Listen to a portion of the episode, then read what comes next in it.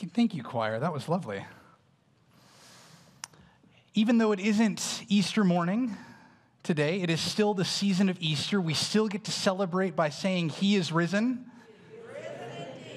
Excellent. Hallelujah. There we go. We don't have the bells, though, Mary Lou. Sorry.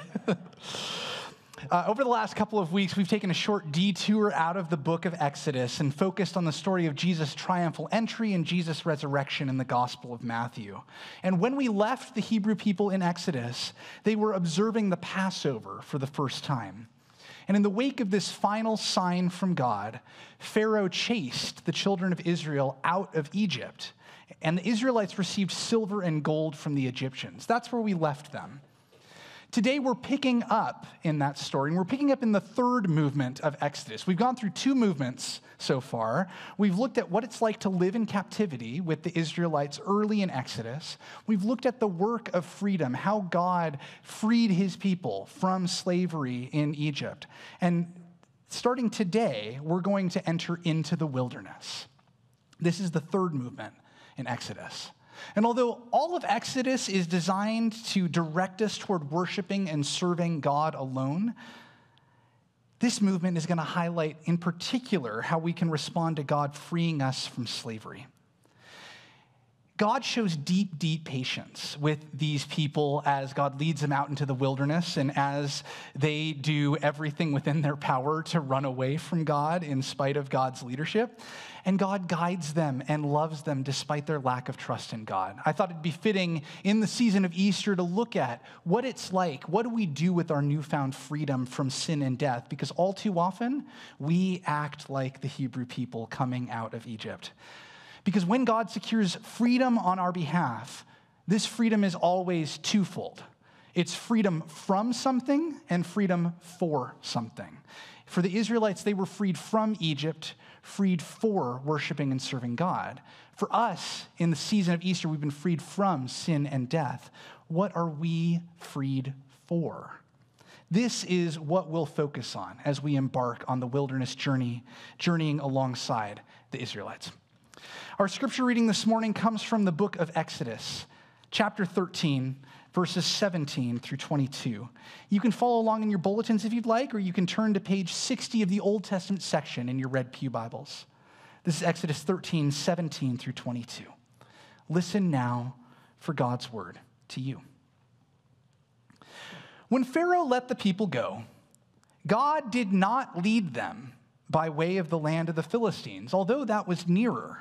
For God thought, if the people face war, they may change their minds and return to Egypt.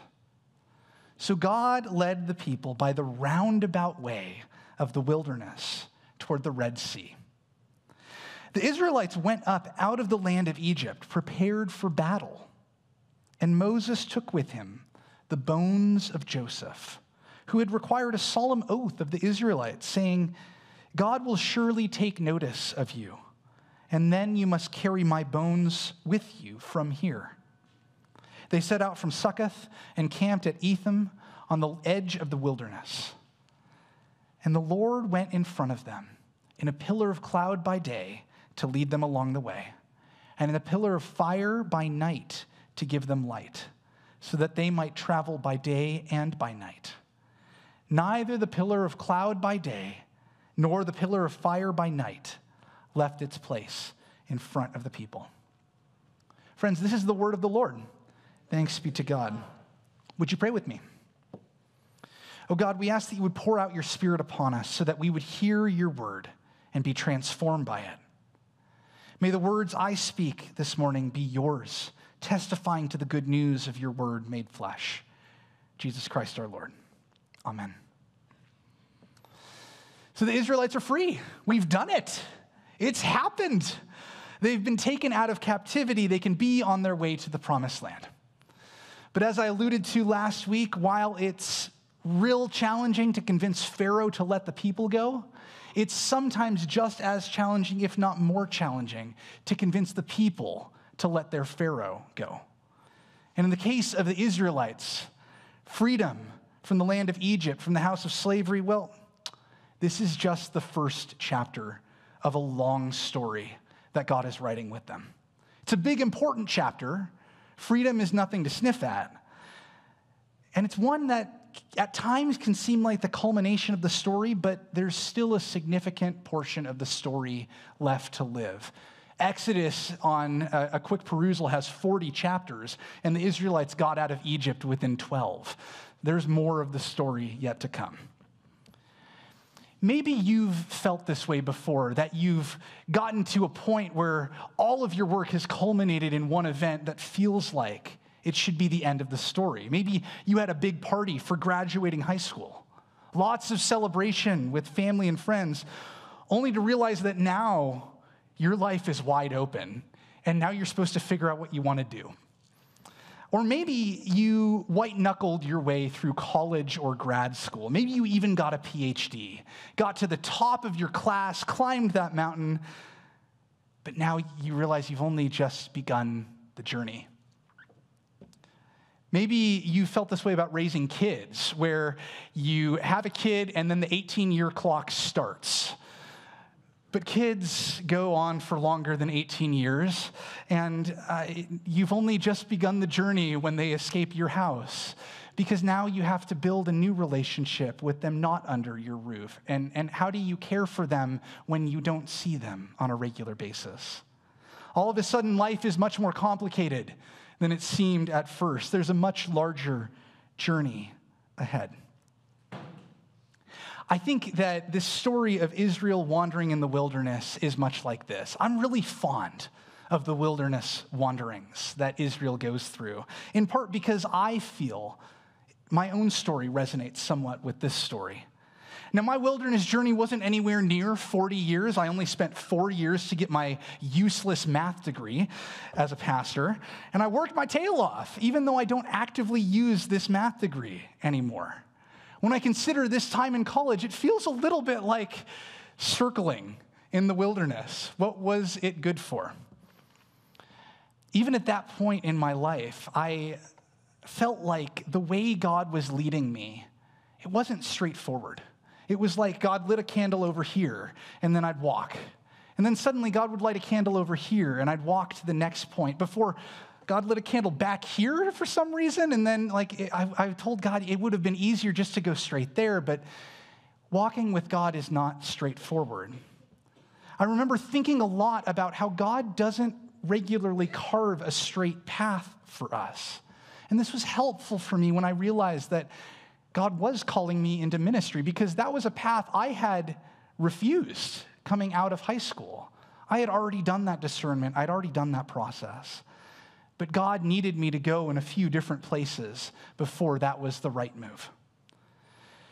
Now, as I walked this path, as I followed the candles God was lighting, eh, for Israel, it was a pillar of fire, a pillar of cloud. I, I needed to trust God to lead me, even when I wasn't sure where I was going, even when I wasn't certain what the purpose was for why God was leading me this way. I'm not really good at trusting a driver to follow directions if I don't also see the directions. I don't know if any of you suffer from that weakness as well, but I need to know where I'm going. And not having regular signs would have really messed with me. I needed God's presence actively with me. I needed the regular assurances of God's companionship. Like the Israelites, I needed the pillar of fire, the pillar of cloud, some sort of sign by day, by night. I needed to carry with me the bones of Joseph, evidence of the ways that God had worked in my past to bring me to where I was now. Because the Israelites were not accidentally in Egypt.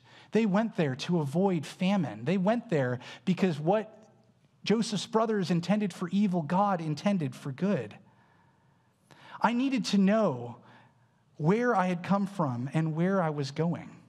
And I also needed to recognize that the path I was walking, it kept going even after the first stop. I think we can frequently build up the first stop on a journey as if it's the destination. We can think that once we get to this first stop, the journey is going to be over. Once we own the house, once we get the promotion, once we enter into the sort of relationship, whether romantic or whether just a deep friendship, the sort of relationship we feel like we need, Once we retire, maybe that's when the destination will be complete. Once we help this person get elected or this law get put into practice, once we have a certain balance in the bank account, well, then we can rest on our laurels. Maybe the Israelites thought once they got out of Egypt, we can flourish and thrive, fulfilling our promise to Joseph to bring his bones back to the promised land to, to wrap up our pilgrimage, and everything's going to work out easily. But life isn't always like that. Leaving Egypt's a good first step.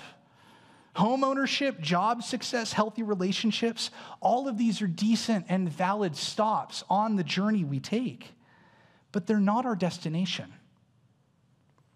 If you've been hiking or backpacking before, you may be familiar with the term false peak or false summit. Has anybody heard of this term before? See a couple hands. My hikers, thank you.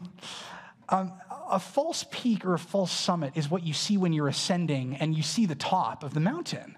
But then you get a little higher and you realize, oh, wait, that's not the top. That was obscuring the actual top of the mountain like a thousand feet higher. That's a false summit. And in the same way, when we build up the first chapter of our story as if it's the culmination of our journey, we can experience a false summit. There are a couple ways you can react to false summits. Sometimes they're really discouraging. You realize, oh, shoot, I've got a ton further left to go, and my legs are not ready to go much further. That's a reasonable reaction. When expectations and reality work at cross purposes, it can be really disappointing. But when you're hiking with people you love, friends, loved ones, there's another way to react to a false summit with joy and excitement, realizing you get to spend more time with the people that are journeying alongside you. It's like finding out after reading and loving the first Harry Potter book wait, there are six more of these? and they're all longer. It's amazing. It can be good news if you're with people you love that the journey is not over yet. There's more time to spend together. And in fact, with God, while the destination is important, the journey itself might be more important. Because it's the journey that shapes and forms us into the people we're to be when we arrive at the destination. And as children of God, our goal, our destination isn't something we can achieve on this side of eternity. Our goal, our destination is to be transformed more and more into the image of Christ, to be perfect as our Lord is perfect. And that's something that we can only achieve after our journey is complete on the other side of heaven. But the zigzagging, confusing, non straightforward journey we're on in this wilderness we call life this journey full of false summits. It's our tutor. It's the tutor that God has hired for us in order to teach us to depend on the guidance and wisdom of God. It's the tutor that God has employed to remind us that we can trust God to lead us, even when we're not sure where we're going. Now, when leaving Egypt, the children of Israel certainly had no idea how long their journey was going to be. They did not know they were going to be in the desert for 40 years. And they probably didn't know that as they left Egypt, they were going to turn right and go south instead of turning left and going north.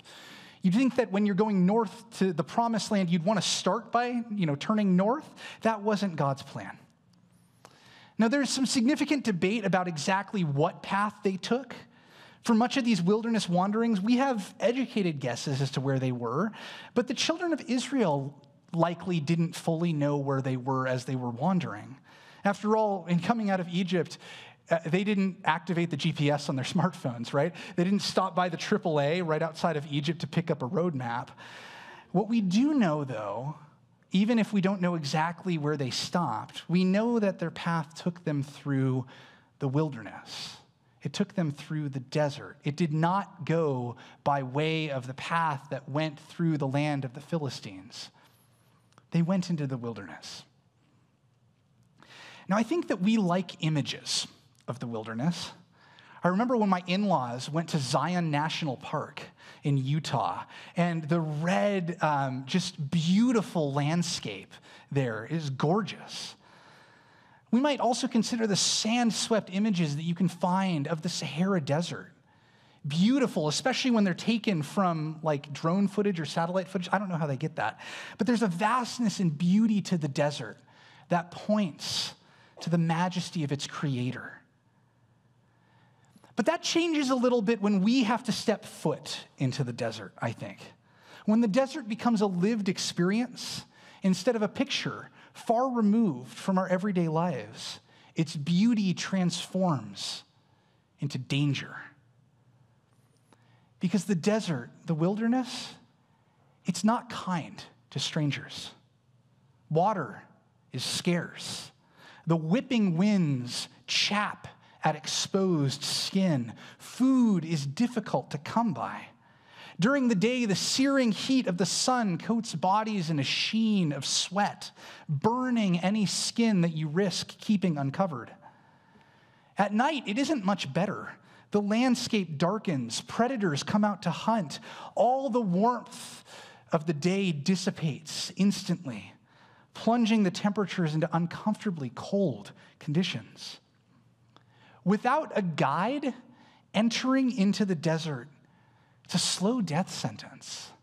No one in their right mind would turn right after leaving Egypt as opposed to turning left.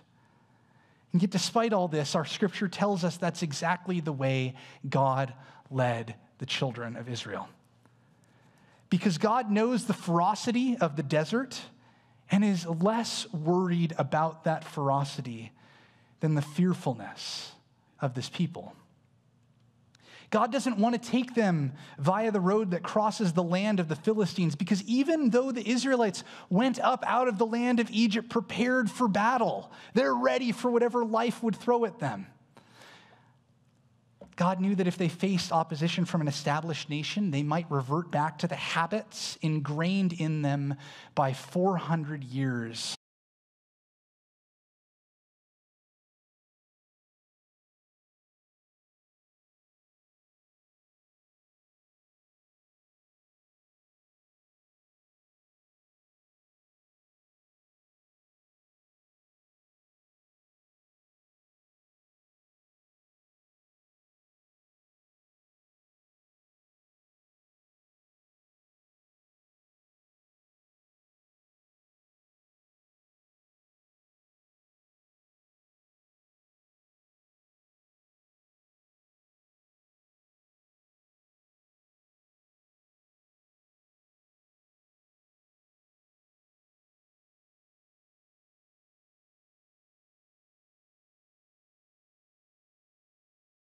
helps us to see where God is leading us.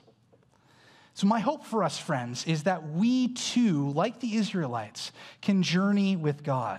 That we too can follow Jesus out of a life governed by sin and death toward the promised land that God has in store for us.